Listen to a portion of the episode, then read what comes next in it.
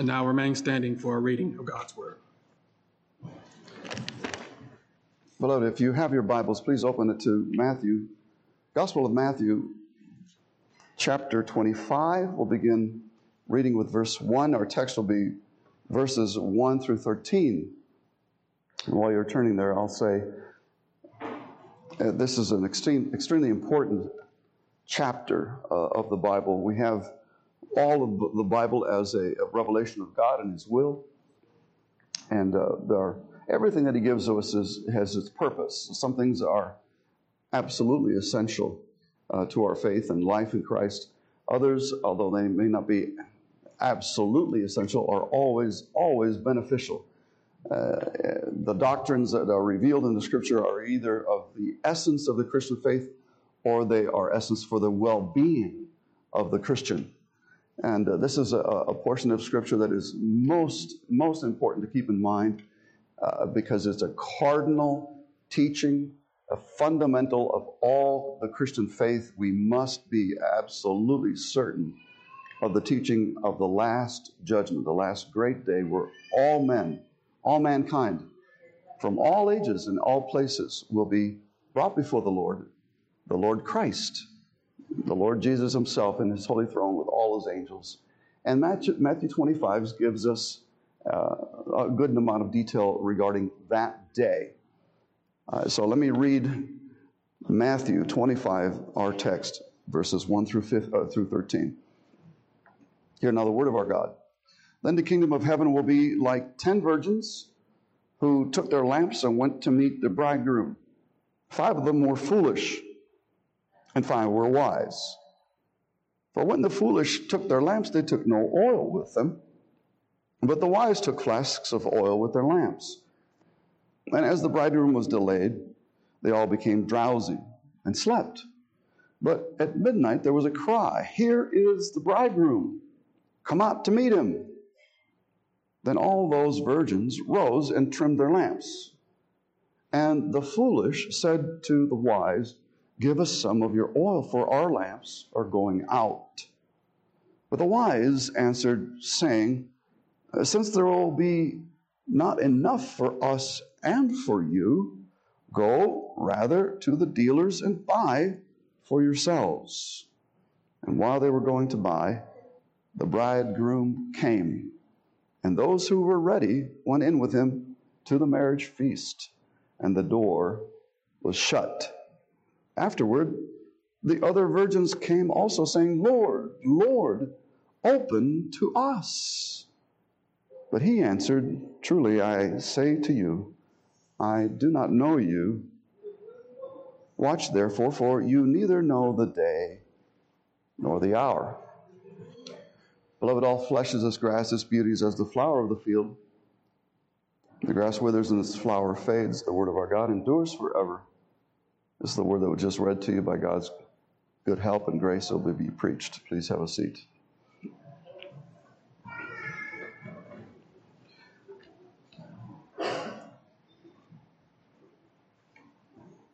I know as families, you often take long trips together,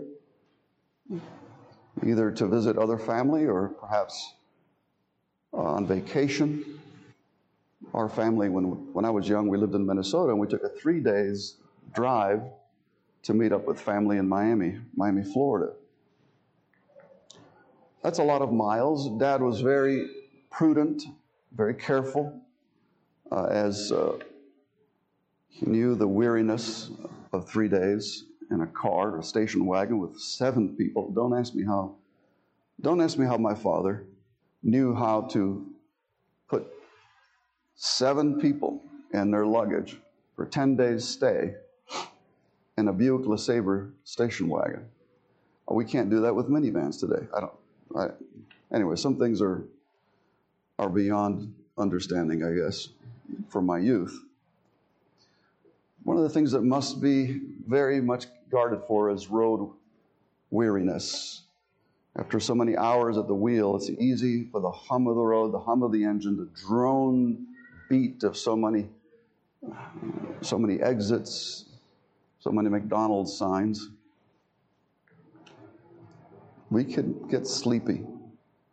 It's a very dangerous thing to get drowsy behind the wheel.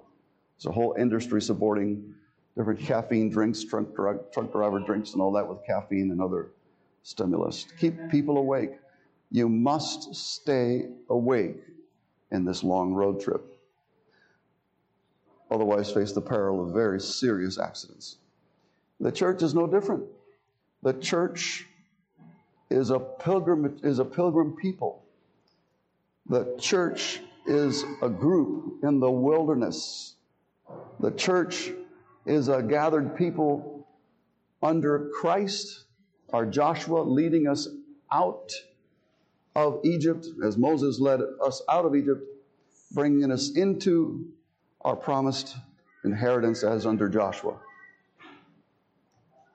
We are a people in progress. We are perfected in nothing yet. We do not see our inheritance with carnal eyes yet. We do not even see our beloved Lord as yet, but we believe that He is risen and that He is risen in glory and He is the Son of God who gives us His righteousness by faith. We see all these things, but we see them and we must persevere in them, and He is able, and He's promised that He would persevere in us.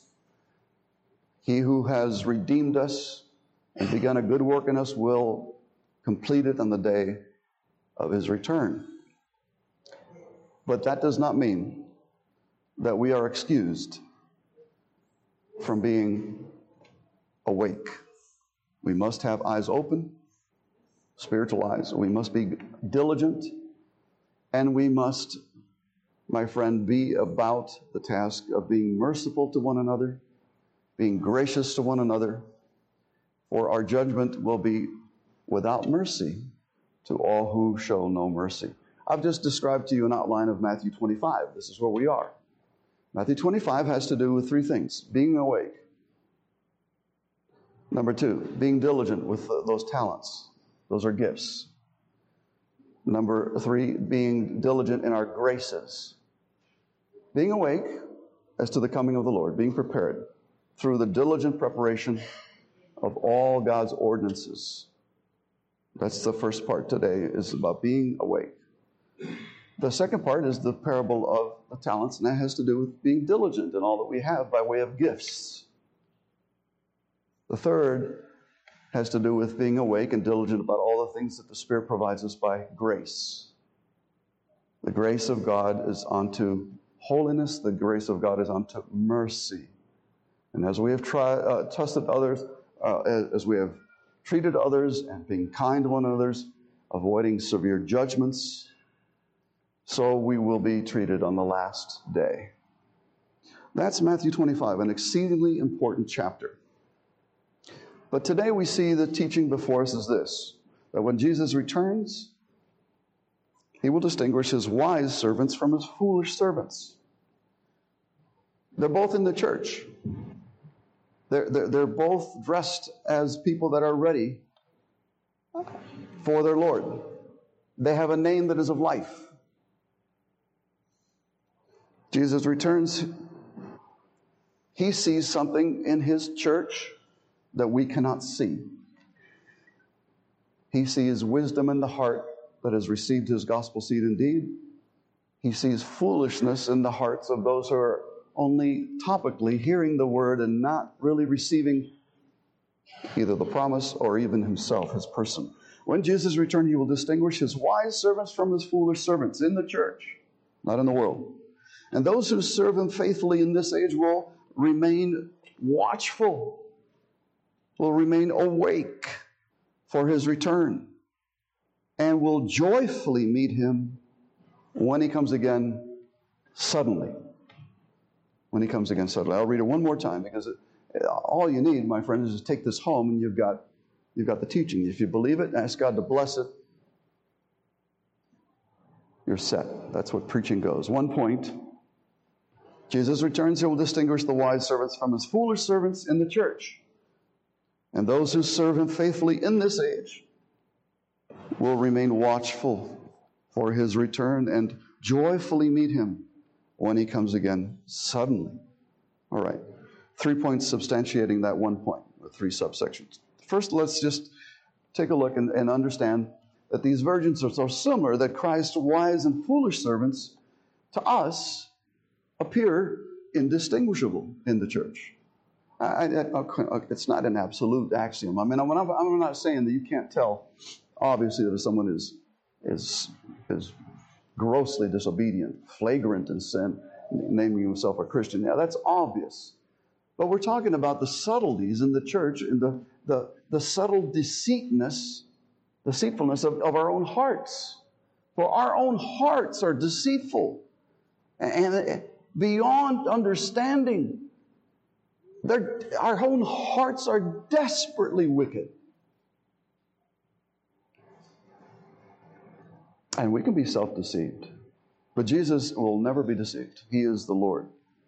Christ's wise and foolish servants are indistinguishable today in the church to men. But of course, God measures the heart. God knows all, all things are open and clear and readable to the Lord at all times. You, there, there's no place where darkness would obstruct his vision. Even the darkness is as light to him, says the psalm. We're talking about the visible church, and here we make a distinction among other Christians, even evangelical Christians, who say everyone who's baptized is in. But he's saying everyone who's baptized is a, is a wise virgin, basically. I'm cutting, I'm cutting to the quick here. I don't need to prove that. I'm just stating it right now. In the visible church, there are true and false believers.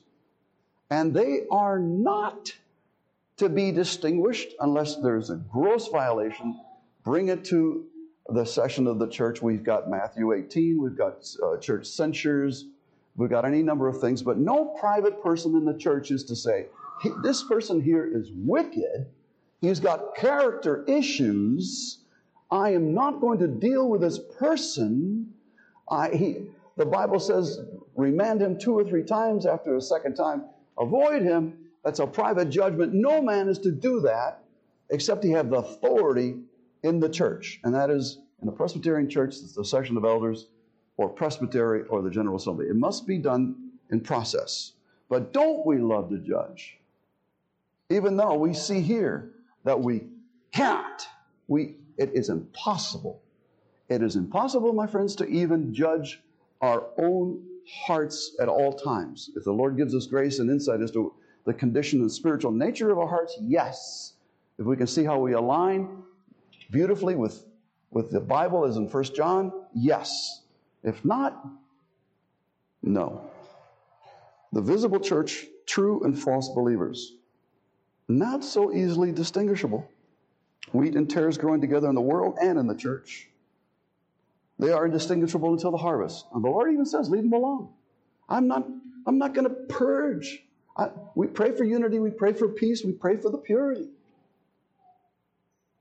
But we're not to launch out in a program, I should say, pogrom, is that the, that's what it would be, a systematic elimination of the wicked who we think are wicked in the church. We'd be left with what? Wooden pews.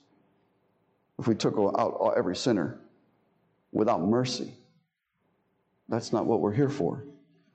We're here for the cure of sin, not the devastation of sinners. We're here to help one another not, not to weary one another with criticisms. All men have this impulse to rid of everything that is causing them friction.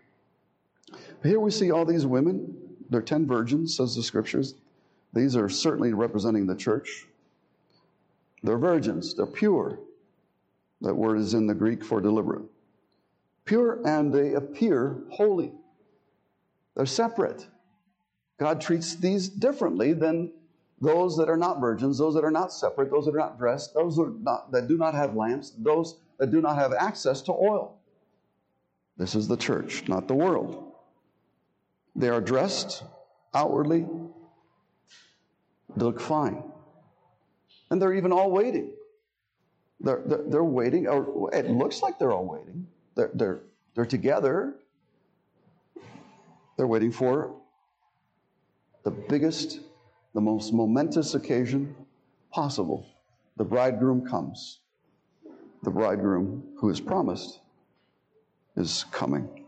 But here we see a vital distinction that will be made one day in the visible church. And you say, why? Why would Jesus be so tough on his own people? Judgment begins in the house of God. We just read the call to worship, Psalm 50, verses 1 through 6. Call to me those who are made a covenant by sacrifice. The Lord Himself is judge. He's righteous. He will speak to them and He will correct them and He will point them in, in ways that they might improve or repent. Instruction and repentance and new obedience, that's our curriculum. There's nothing else that can be said about the Christian life except instruction. Repentance, because we don't believe perfectly and we don't obey perfectly. And repentance and then new obedience and the graces of the Holy Spirit. That's the curriculum and career of every Christian. A vital distinction will be made in the visible church. Five of these virgins were wise. This is to say that they knew who they were and who they were in the church. They knew how to live rightly. They knew what to believe correctly as far as the essence, the essentials. And uh, more importantly, they could interpret the times. You see, this is all was said in Matthew 24. All the signs of the ends of the age. They're alert. They're awake. They know they're on a pilgrimage.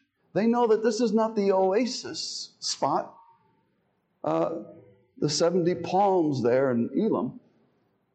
Israel is not going to park at Elim and be refreshed on that oasis perennially. They must journey on through the weariness of the, uh, uh, through heat, through many temptations and trials, into the teeth of enemy nations until they arrive in their, in, in, to their inheritance.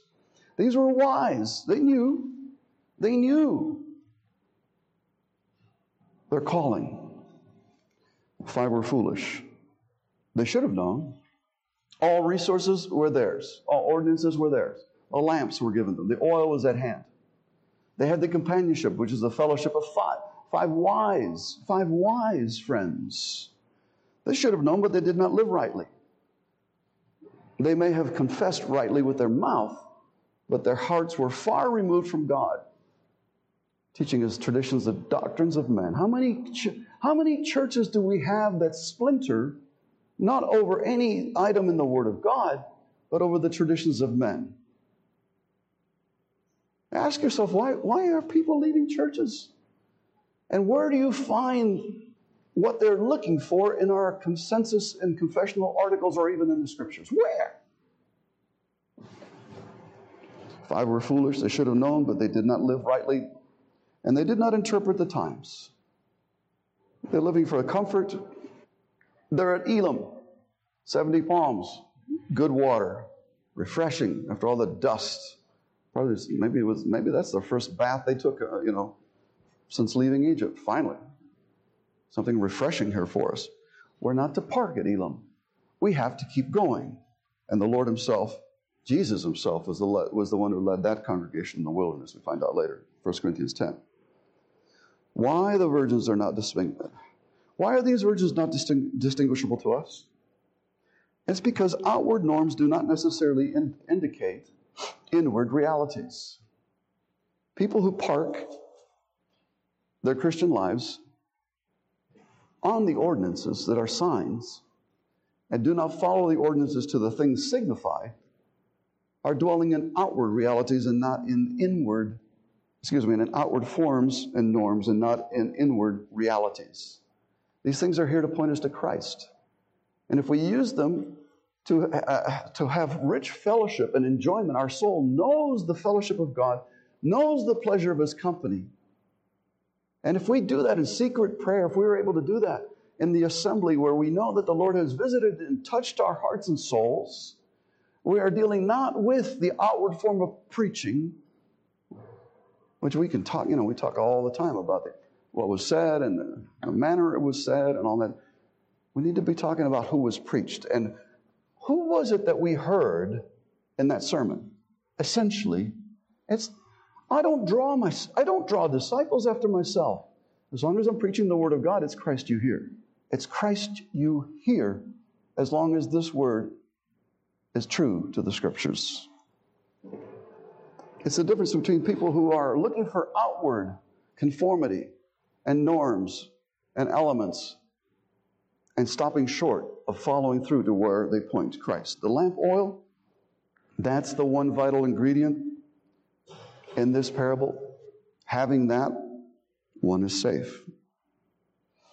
At Christ's coming, we'll say more about that, but let's just distinguish that because Christ means anointed, and anointed means oil. This is everywhere a Christian essential, a, a Christian essential, this oil. But many who profess Christ in the mouth have been baptized in the Holy Trinity through water, representing all of God's work God the Father, God the Son, God the Holy Spirit. Father drawing men to Christ, the Christ sanctifying them by His Word and sending His Holy Spirit, the Spirit sealing them and applying their redemption. All of that is signified but never owned. It's on the table as an offering to our covenant children, but they never step up and say, Ah, yes, this is, this is my covenant. This is my God. And I am his servant. I am his betrothed and, and, and promised. Many who profess Christ will lack this oil. it, it is, again, this is a very sobering chapter. Uh, it reminds me of the most, so, the most sobering place in all of Scripture for me. It's in Matthew, again, the seventh chapter, verse 21. Not everyone who says to me, says the Lord Jesus, not everyone who says to me, Lord, Lord, will enter the kingdom of heaven, but the one who does the will of my Father who is in heaven. On that day, many will say to me, Lord, Lord, did we not prophesy in your name? These are teachers. These are, they, I'm beyond teachers. These are, these are men that are zealous, purportedly, for the kingdom and for the cause of Christ. They know Jesus, they recognize Jesus, and they even call him Lord. Lord, meaning all that he is prophet, priest, and king. Did we not cast out demons in your name? and do mighty works in your name.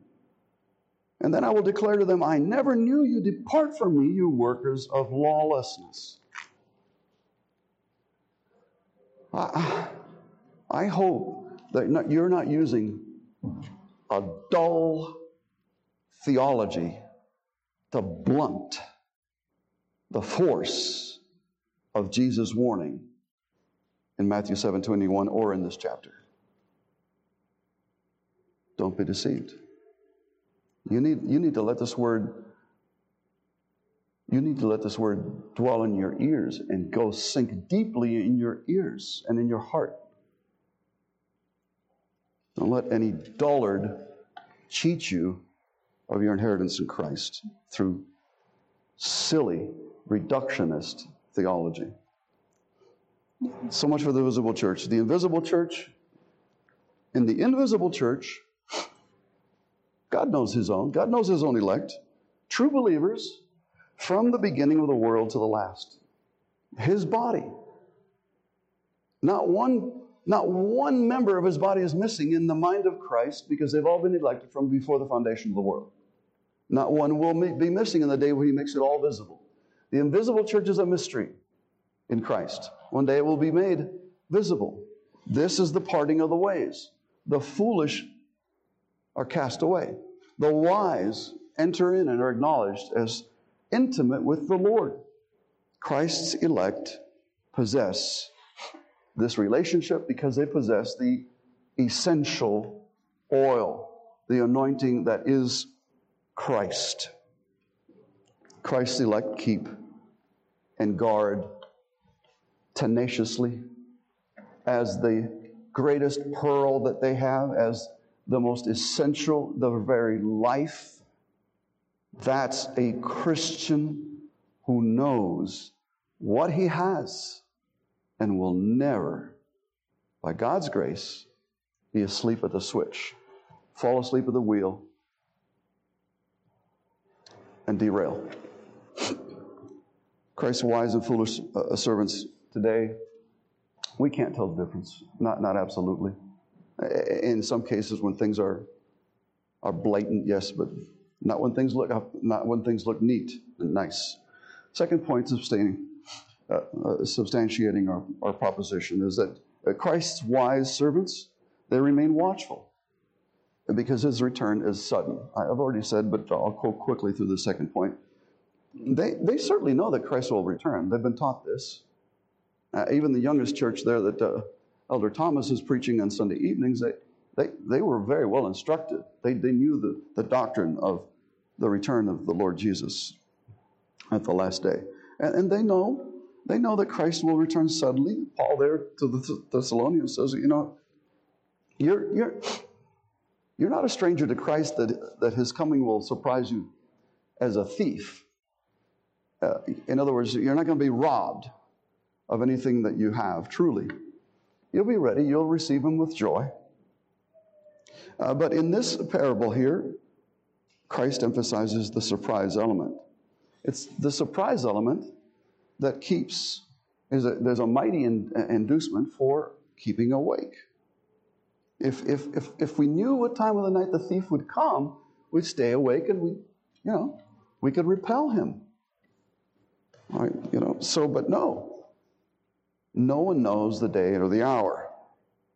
So they know Christ will certainly return for them, not just, not just a general theory, but Christ is coming for me. Christ, my beloved, is coming for me whom he has loved. We need to, re, we need to we need to, every time we say the Lord's Prayer, my friends, we need to make sure that we personalize that. Thy kingdom come to me. Christ, you, you come for me. I am yours. You, you have redeemed me. That's applying the word of truth graciously and joyfully. They know Christ will certainly come. They know he'll return certain, certain suddenly. And I, I remind myself all the time, even though I hope I'm awake, but I will be surprised. Everyone here will be surprised. There'll be surprising things at his return. Even though we're giving some information, we're not given all information. So, yeah. But we won't be caught so surprised as to be shamed. And they know they must be ready to meet him on his return. They know here by this teaching, which all Christians should be knowledgeable of, that the essential element is the oil, and that is the christening of the, of, of, of, the, uh, of, the, of the Christian. The Holy Spirit's christening applies Christ and all of his virtues, his gifts, and his graces.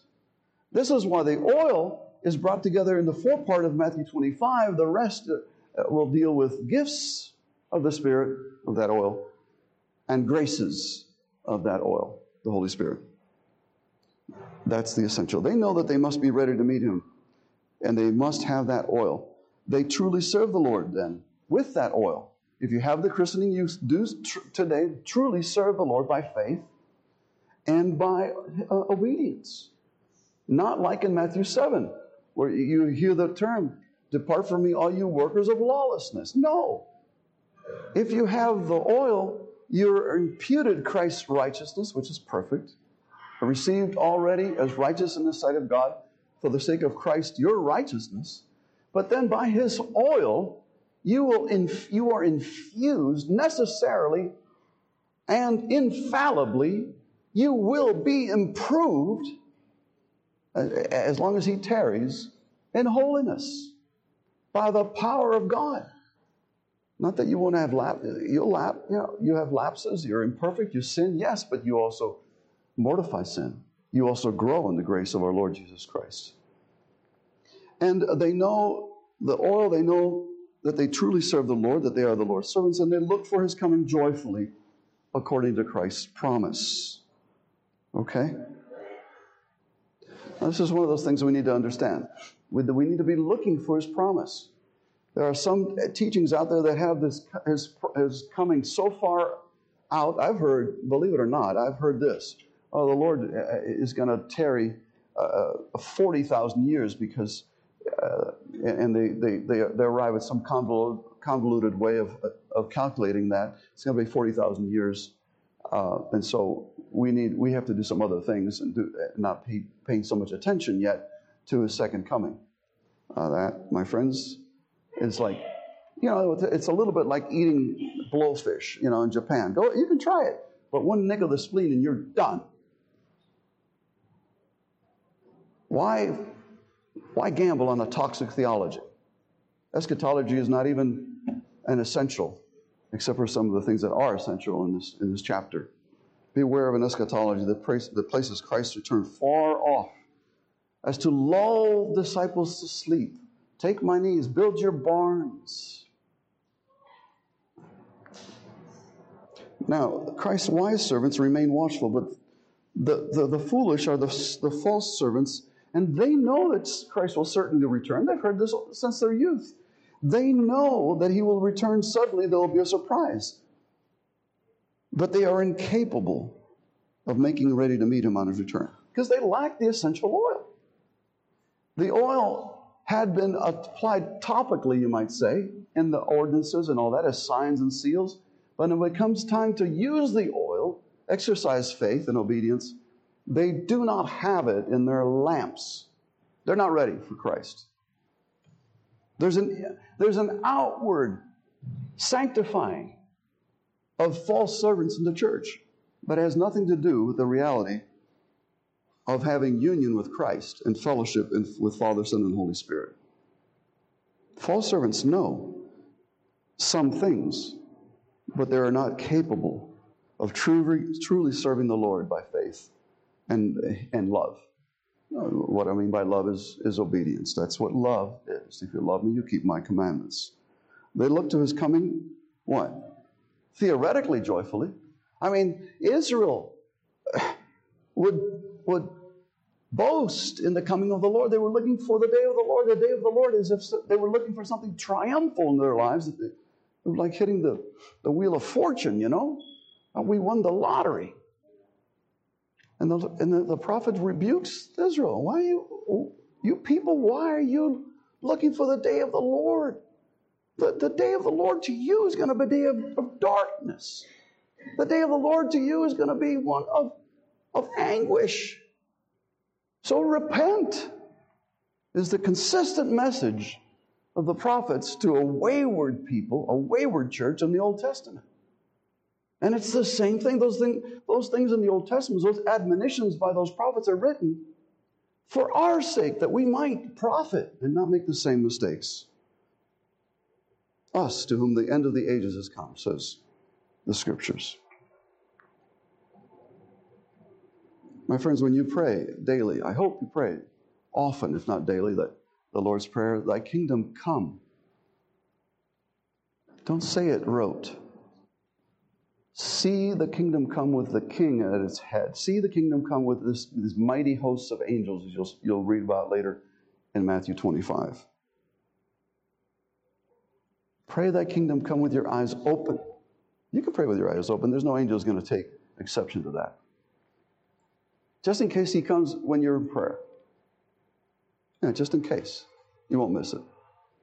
First light of day. But pray even as you pray for your daily bread. I read a, a, a, quote by Thomas Watson just yesterday. You know, you are more assured that you will be raised from your grave on the last day in the, in the general resurrection. You could be more sure of that than that you will be erased from your bed the next morning when you go to sleep. You have more certainty that you will be raised from the dead and face this judgment day than you have that you will wake up tomorrow from your bed and go to and, and have breakfast. You have no certainty of that. You have certainty of this day. So be wise, remain watchful. The third point Christ's wise and foolish servants will become apparent then at his return. Wise servants full of joy. Joy, you know, you know we can be convicted by law, my friends. The law of God always applies our hearts and we, we, we see that we lack righteousness. But one of the most convicting scriptures of all that I read is this phrase that the Christian today is filled with joy inexpressible. And I am not always filled with joy inexpressible. So, what I'm saying is, I, I am not appropriating the fullness of the gospel grace. Paul is mentioning something here that is available to us. And we read that too quickly and say, Yeah, I have joy. Oh, yes, you have joy. No, all Christians have joy, especially, especially when at worship and when we're delighting ourselves in the closeness of God of prayer. But is that joy always inexpressible? It's, it's, it's almost a gnomic, that is to say, it's almost a state that, sh- that should be ours if we realized our calling and He who is coming back for us, our beloved. We should be like that Shulamite woman in the Song of Solomon, is always looking for, always complaining, Where is He? Why is He tardying? I miss the Lord. And all the other friends, why? What's wrong with you? What, what is your beloved above other men that you? Oh, my, my beloved is fair, and you you you have the gospel in your lips. And when you see him, your house, your your heart pounces. Joy inexpressible. That's what the the wise virgins will have at the Lord's coming, and Jesus will reciprocate that love. Nothing worse, my friends, than love unrequited that's the worst. Hope you've never experienced that. Where you love someone purely and deeply and truly, and they just cast you off. Jesus will not cast off. He loves you truly, He loves you warmly, He loves you deeply. More than you love Him, He's coming back, and He will be the one who is exalting over His bridegroom and His, and his virgins. He is the one who is going to be the main dancer at his feet at his feast. have you ever been to a Jewish wedding? Have you ever seen a moping, sad bridegroom? No. They do everything they can to make that place a feast. That's Jesus. When he sees everyone there, it's a celebration. And the five wise virgins will joyfully enter in at his return and be received. The foolish servants are not ready. They're not ready. They're not ready for that day. The false servants run out of time. That we're talking about time.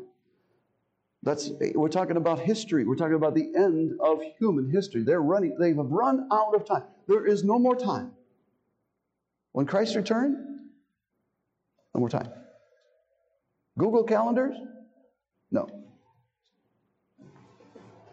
False servants run out of time. They come back, it's too late. They're shut out. The picture is very reminiscent, reminding us of which uh, a teaching will be later brought up in the same chapter 25. Noah's day. The ark was ready. The proclamation went out. The door was open. Many animals and Noah and seven others went in. God shut the door. The door was shut. The way was closed. The way to the new world. The way to the rinsed world where violence would be at least stayed under the government's sword for a while in Noah's day. The door shut, everyone that was outside perished. Everyone inside, it wasn't quite a party, was it? No, it wasn't, it wasn't like that, but at least there was salvation in the ark. Well, these, these foolish virgins, they'll have a lot of zeal then.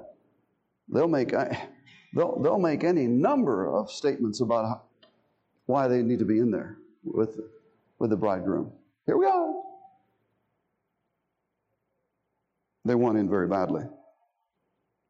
But Christ never knew them. And that day, there is no salvation by faith because there's no, there's no faith required. Because faith will have been made sight. The covenant of grace will be fulfilled. God's terms fulfilled, and the contract now is moot. It's been sealed. Now that your eyes have seen the Lord of glory, you were to believe in him in his, in state of humiliation on the cross as he died for you.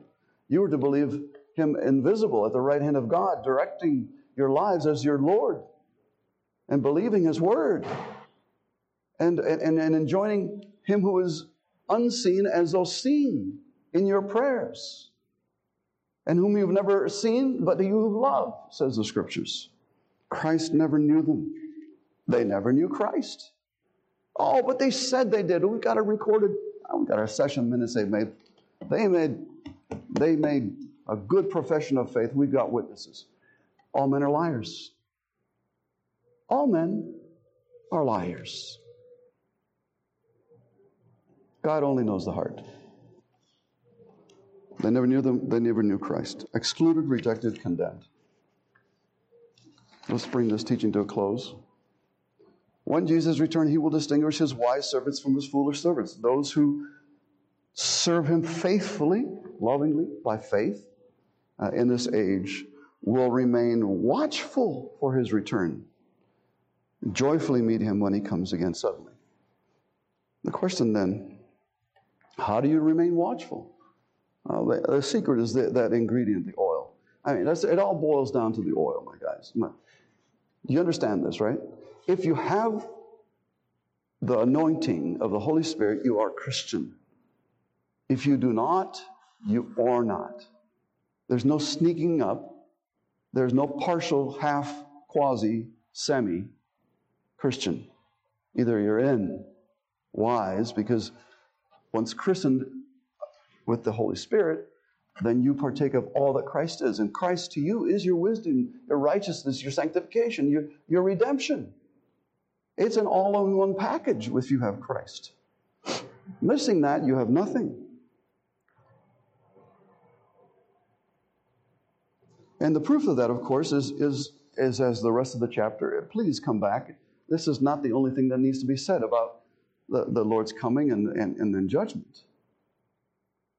Uh, those who have the Holy Spirit will avail of the power of the resurrected life in mortifying sin and in walking in newness of life. And so, my friends, if you have a mere outward appearance of holiness and don't, don't know, you may have tasted of the powers of the age to come and still fall back because you, you have tasted them in a, in a way that outward Christians and not inward Christians taste them. And so you must be diligent to seek the Lord until you know and have a strong assurance of faith. That's your, that's your goal. Not to just have a mere faith, but to have a strong assurance of faith. Now, you might not have strong and infallible assurance, as is possible, says our standards, Presbyterian standards.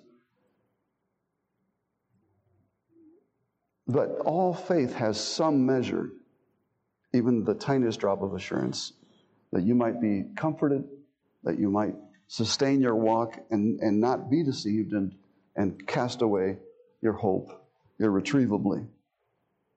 If you don't, my friends, the gospel is there for you. Christ welcomes you as a sinner to receive Him, to rest in His righteousness as He has obeyed the whole law the whole moral law on your behalf, and he has paid the debt with his own blood for all the sins, all that you owed the Lord by way of your transgressions. He's paid it all. He has it in reserve for you if you will just receive him as your substitute Lamb of God, takes away the sin of the world. That's the gospel. Be baptized in the name of the Father, Son, and Holy Spirit. Come in, come in and begin the ordinances of God and with the beginning ordinance of baptism, be diligent to keep every ordinance. The public worship is an ordinance. It's like a, a, a truck driver's little caffeine can. The, the, the ordinances are there to stimulate, if not provoke, the driver from falling asleep. It gives him grace to, to keep on the pilgrim way. But you have to avail of the ordinances and, and Shorter Catechism 85 says you must be diligent in the use of the outward means. Does that mean that you're saved by faith plus works? No. It means that God has ordained means whereby He gives you extra coffee for your trip. That means you must be putting away all sin, including that pride that keeps you from forgiving others who may have slighted you some, some way. We all are bound to trip over one another in the church. Let's, let's just admit that we're all hospital cases and that this is a hospice and we're all under treatment here. What's wrong with being admitting that you're a sinner and acting as if you can forgive other sinners because you've been forgiven. That's the church. And if we can't do that, the solution is not to hop churches. The solution is to become a Christian. The reason many professing Christians will not enter Christ's kingdom because they really are practical atheists. Yeah, they take the name of Christ, but they, they act otherwise. They're comfortable in the world, they seek comfort above all. Don't trouble me with troublesome people in the church. I don't care to learn, and I don't care to meet any new people. I don't care who's visiting. Trusting the religious externals. They taste the powers of the age, but only externally. No heart change, no, no contrition for sin. They'll confess sin, but they don't have any zeal to, to, to show public repentance. A sinner who is repentant will be very careful to demonstrate publicly that he's a changed man by the grace of God and will give Christ the glory in new obedience. Stopping short from that, all you have is a confession and a carnal hiding of your malice. No heart, no heart contrition for sin, no real hatred of sin. Oh, you know, God will forgive me. No, no, no, no applying the Lord's laws the breadth and depth of his instruction, the moral, the moral law for to learn deeply, deeply the things that please God. More increasing more and more discernment in right and wrong. Isn't that what sanctification is about? Right and wrong doctrine, discernment, right and wrong doctrine, discernment, right and wrong behavior. Well, for the discernment of right and wrong behavior, you've got the law. You've got to apply the law. You've got to apply the gospel mysteries as well to see all that Christ provides for you in grace and be assured in the grace that you do verily have that oil and that you are in your way. And then reach for that little cup so you can remain awake at the wheel. The ordinances. Diligent use of the ordinances, says Westminster Shorter Catechism number 85. Whereby Christ, whereby Christ gives to us the benefits of his redemption. And that's what we want. We want benefits and we want them at the head, Christ's hands. Okay? Examine yourself then to be if you, to see if you're in the Lord. If you if you want to maximize joy, there can be no greater joy than to know that you are Christ's. And happiness and joy will not come without holiness. God does not work magic in his covenant of grace. He, he whom he saves, he sanctifies by and by in time. And they actually grow in happiness and in utility and in peaceful, peaceableness. Are you really in the Lord? And especially at the Lord's table, when, when the minister pauses and says, That's time, let's, let's just wait. This is a perfect picture of, of love, Father, Son, Holy Spirit, communion, Trinity, and communion with, uh, with a believer in the Trinity and, and also with believer with believer. But if we don't have that in the church, if we're holding grudges, if we refuse to speak to one another, shunning one another, whatever, that picture is not there. Don't advance on the Lord's table. Think, oh, it's an ordinance. God will forgive me. Uh, I don't know. Are you willing to eat that puffer fish with its spleen been nicked? It may be true that God will forgive you, but you may die of your own toxic theology because all who believe in Christ are put to death of deeds of the, of the flesh and especially in an ordinance that, that, that pictures such a close and loving relationship between the, the Father, Son, and Holy Spirit, the believer in the Trinity, each person, and believer with believer. Defile that, and you, you're, I don't know where you are. Wise men will ask the Lord to search their hearts. Psalm 139, verse 23 and 24. Are you wise? The psalm was given for, for that exercise. Are you wise or are you foolish? The, Lord's, eh, the Lord wants us to be joyful and expectant in His coming. He, he, wants to surprise us because He has good things for us on that day gifts and graces. Grace upon grace. Grace that will be given to you. You have grace now, but in that day, He has more abundant grace. He has even more grace than you'll ever receive today. And you can look forward to that and you can thank Him and you can be joyful. And you don't need me to tell you that. Because you have the resident teacher, the Holy Spirit. And He will convince you of this. And you will grow. And every once in a while, savor joy inexpressible. My friends, you need to prepare for the Lord's coming. You need to prepare for your own death. Some of you don't have that many days.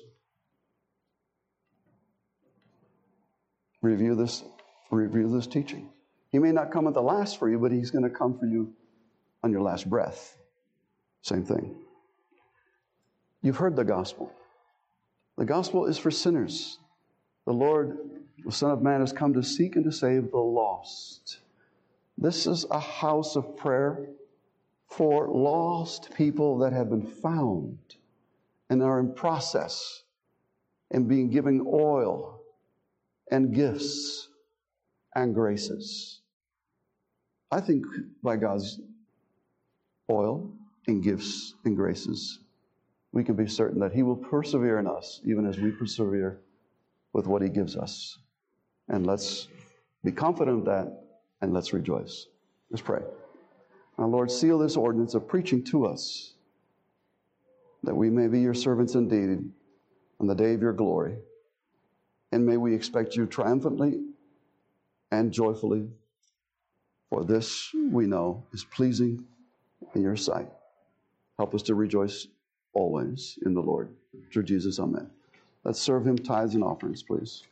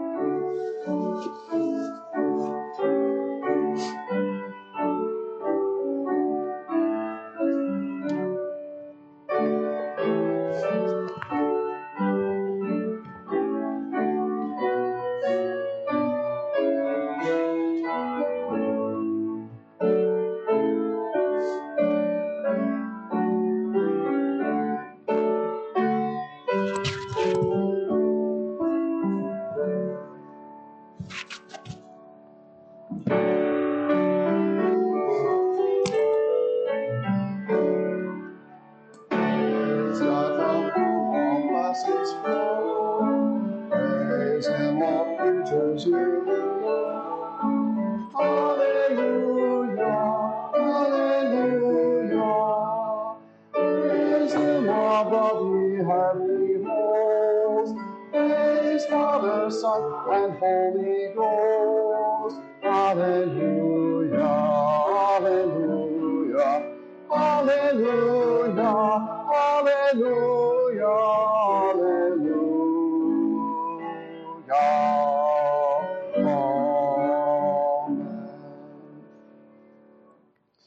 you've left us instruction to present ourselves sacrifices to you holy, which is our reasonable service.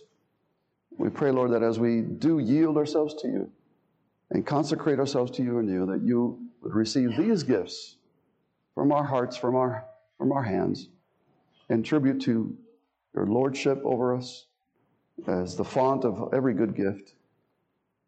And Lord, we pray that as we have blessed you, you would bless these gifts that may be accrue, that they may accrue to the glory of your kingdom, and that we may see new works. We may sustain the ministry here by your, by your inexhaustible gifts and graces and power. And so bless the gifts, bless the givers, and may your name, Lord, be great among us. We bless you in Christ. Amen.